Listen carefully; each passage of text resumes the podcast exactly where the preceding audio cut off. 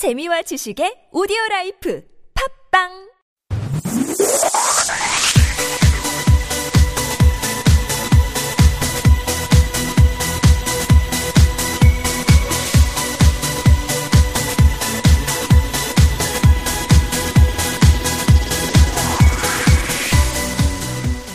뉴스 앵커들이 만드는 새로운 감각의 경제 팟캐스트 앵무새들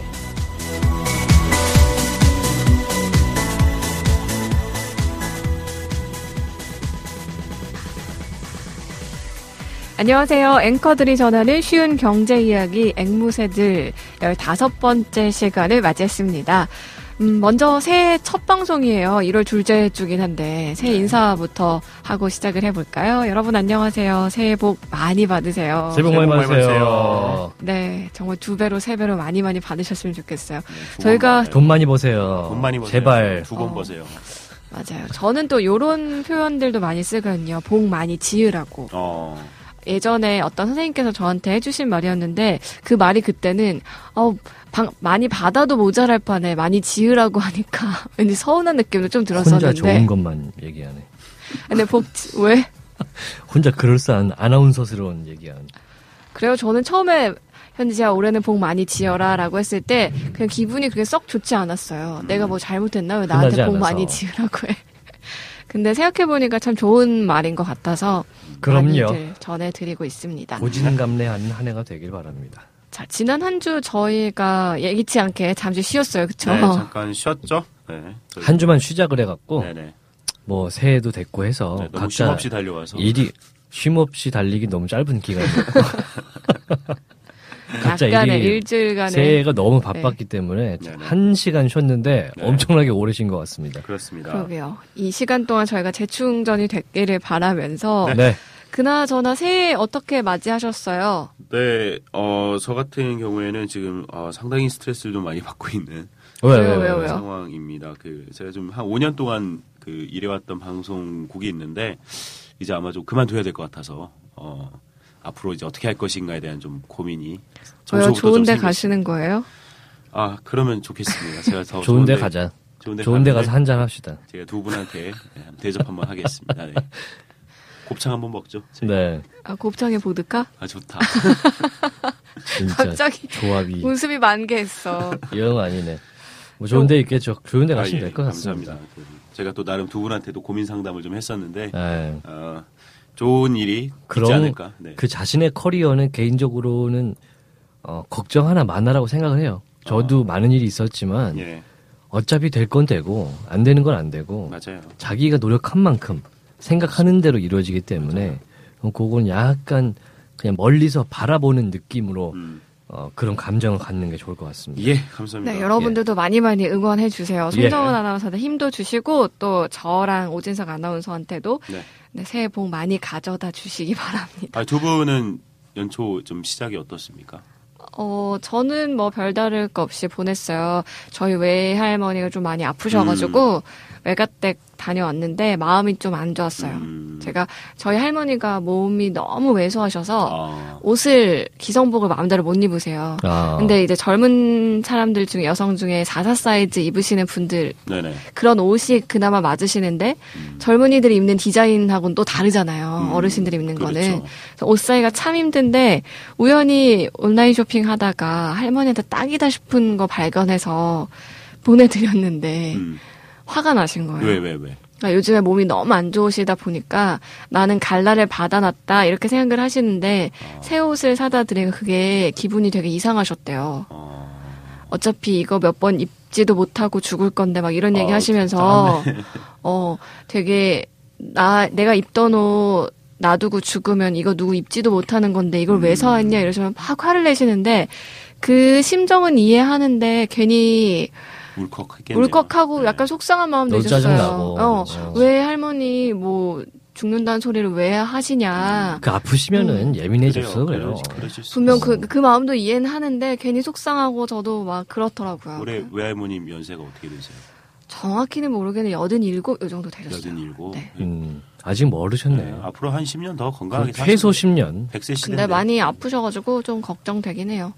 그래서 그냥 다른 때에 할머니 아프시다고 할 때 느낌하고 이번에 조금 음. 다르더라고요. 음. 음, 좀 많이 걱정돼서 올 한 해 그래서 제가 그랬죠 할머니 저 결혼할 때까지는 기다려 줘야 되니까 올해는 안 돼 내가 막 이랬더니 기다리시겠네요. 기다리시겠네요. 손주들 때문에 손주, 내가. 지금 못 가니 막 이러면서 장난을 막 치시더라고요. 그래요, 그래요. 아유, 네, 뭐좀 짠한 이야기인데. 아유, 효손이야. 어, 착해, 진짜. 대전 사람들은 다 저렇게 효녀인가요? 외할머님도 고마워요. 대전이세요? 아, 천안에 계세요 아, 천안. 천안. 천안에 거기가 거기지 뭐. 네 오진성 아나운서는요. 저 같은 경우는 새해를 아, 처가댁의 제사를 어, 지내느라고 음, 그 외지에서 음. 12월 31일과 1월 1일을 보냈습니다. 신정 쇠나 봐요, 처갓집이. 그게 이제 차례가 아니고 네. 제사를 아, 지내는데 제사를, 제사를 또 그때 하는구나. 그 할아버님이 돌아가신 날이 12월 31일이세요. 아. 그래갖고 그렇게 모여서 하는데 아 굉장히 어, 어색했습니다. 지방 어디요? 어, 이천인데요. 아, 그 이천에 않네. 그큰 아버님께서 굉장히 그 멋있는 주택이라 그러죠. 그 뭐라 그러지? 그 전원주택? 전원주택. 음. 전원주택 마당도 굉장히 넓고 멋있는 주택. 그왜 현대식인데도 불구하고 네. 뭐 아주 뭐 미국 영화에나 나올 법한 음. 그런 집을 지으셔갖고 거기 모이는데 아 나도 이런 데 살고 싶다. 음. 누가 안 지어주나 이런 생각이 많이 들고 그 다음에 제가 이제 2월에 어, 앵무새들의 불참을 할 수도 있다는 얘기를 먼저 드릴게요. 아, 예, 뭐 어떤 제가 이제 평창 올림픽 예. 소속인데 예, 예. 어, 2월에 세계 주니어 컬링 선수권 대회가 있어요. 네. 거기에 차출이 2주가 되기 때문에 음, 현지에서 이제 기현지에서. 네 2주 동안 합숙 어, 방송을 하게 돼요. 어, 그래서 아마 2월 중순에서 말까지 못 올 수도 있다. 어, 이런 얘기를 드립니다. 네, 평창 현지에서 예, 전화 연결 한번 해보죠. 그 좋죠. 하겠습니다. 평창에 그 만약에 평창 컬링 선수권 대회 네. 이제 구경 오시면 굉장히 재밌게 저희가 네. 해드리는데 좋습니다. 참고로 컬링이 지난 2010년 밴쿠버 올림픽과 14년에 소치 올림픽 음, 있었잖아요. 네, 네, 네. 거의 유일하게 전석이 매진됐던 아주 인기 있던 스포츠 중에 하나예요. 음. 우리나라에선 컬링이 별로 인기가 없어 보이지만 음. 실제로 와서 보면 어, 상당히 머리 쓰고 예.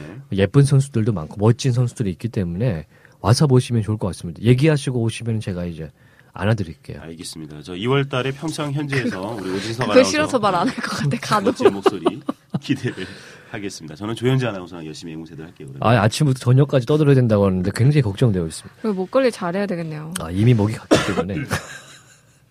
네, 이제 앵무새 청취하시는 모든 시- 청취자분들도 힘찬 새해 맞이하시고요. 또 저희가 얘기하다 보니까 막 희망차고 즐거운 또 새해 시작은 아니었던 것 같긴 음. 한데 희망찰 수가 없는 새해였어요. 그래요. 여러분들이라도 좀 재밌고 즐거운 일 가득하셨으면 좋겠습니다. 네.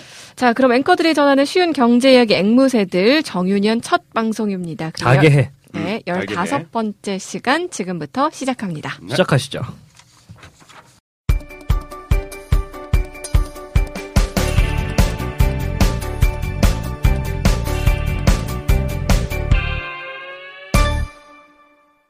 네, 지난 한 주간, 이제 지난 한 주 건너뛰었기 때문에 약 10일간 주요 방송사 헤드라인을 장식했던 경제 뉴스들 정리해봤습니다. 네. 첫 번째 헤드라인, 한일 통화 스와프 협상 중단, 대외 리스크 가중. 일본이 부산 일본 영사관 앞 위안부 소녀상 설치를 문제 삼아서 한일 통화 스와프 협상을 전격 중단했습니다. 이런 가운데 오는 10월에 끝나는 한중 통화 스와프도 사드 문제로 연장이 될 수 있을지 그리고 또 2010년에 종료된 한미 통화 스와프 역시 트럼프 정부 출범으로 재개가 불투명한 상황입니다. 이로써 우리나라의 대외금융 안전판이 붕괴될 수 있다 이런 우려가 나오고 있는데요. 이 통화 스와프 잠깐 설명을 드리자면 외환 위기 같은 비상 상황에 대비해서 두 나라가 협약을 맺은 두 나라가 서로 통화를 맞교환해서 비축해 두는 그런 약속입니다. 예. 네. 자, 두 번째 헤드라인. 삼성전자 지난해 4분기 영업이익 9.2조, 역대 최 세 번째. 이 삼성전자가 지난해 4분기에 깜짝 실력, 실적을 올렸습니다. 잠정 영업이익이 9조 원을 돌파했는데요. 지난 3분기와 비교하면 77%, 2015년 같은 분기와 비교하면 무려 50%나 급등했습니다. 시장 전망치를 1조 원 가까이 웃도는 실적이었는데 갤럭시 노트 7으로 많은 분들이 걱정하셨었는데 그 충격에서 벗어났다는 분석입니다. 음, 자, 자, 세 번째 헤드라인. 한중일 자유무역협정 FTA 협상 속도. 산업통상자원부는 제11차 한중일 FTA 공식 협상이 오는 9일부터 사흘간 중국 베이징에서 개최된다고 밝혔습니다. 협상에서는 상품 세부 원칙과 서비스 자유화 방식, 투자 유보 협상 등 핵심 쟁점을 집중적으로 논의할 예정인데요. 또 이번부터 공식적으로 협정 대상에 포함된 금융, 통신, 자연인 이동 분야에서 협상도 본격적으로 진행합니다. 그런데 과연 이 FTA가 협상이 돼도 중국이 이를 지켜낼 수 있을지는 의문입니다. 음, 네 번째 헤드라인. 좋은 시절 끝. 휘발유 소비자가 41개월 만에 상승. 자, 지난달 휘발유와 경유 등 자동차 연료비가 41개월 만에 상승세로 전환했습니다. 유가, 오펙의 감산압에 따른 게 영향이 여기까지 오는 걸 텐데요. 통계청 자료를 보면 지난달 휘발유 소비자 가격은 전년 동월 대비 1.4% 상승했고 경유는 2.8% 오른 것으로 집계됐습니다. 자, 마지막 다섯 번째 헤드라인입니다. 이번 주 미국산 계란 164만 개 수입, 설전 시장에 풀린다. 미국산 달걀 100톤, 164만 개가 이번 주에 우리나라에 들어옵니다. 식품을 처음 수입하는 경우 검역 절차가 며칠 걸릴 것을 고려하면 첫 물량은 설 명절 전쯤에 시장에 풀릴 것으로 보이는데요.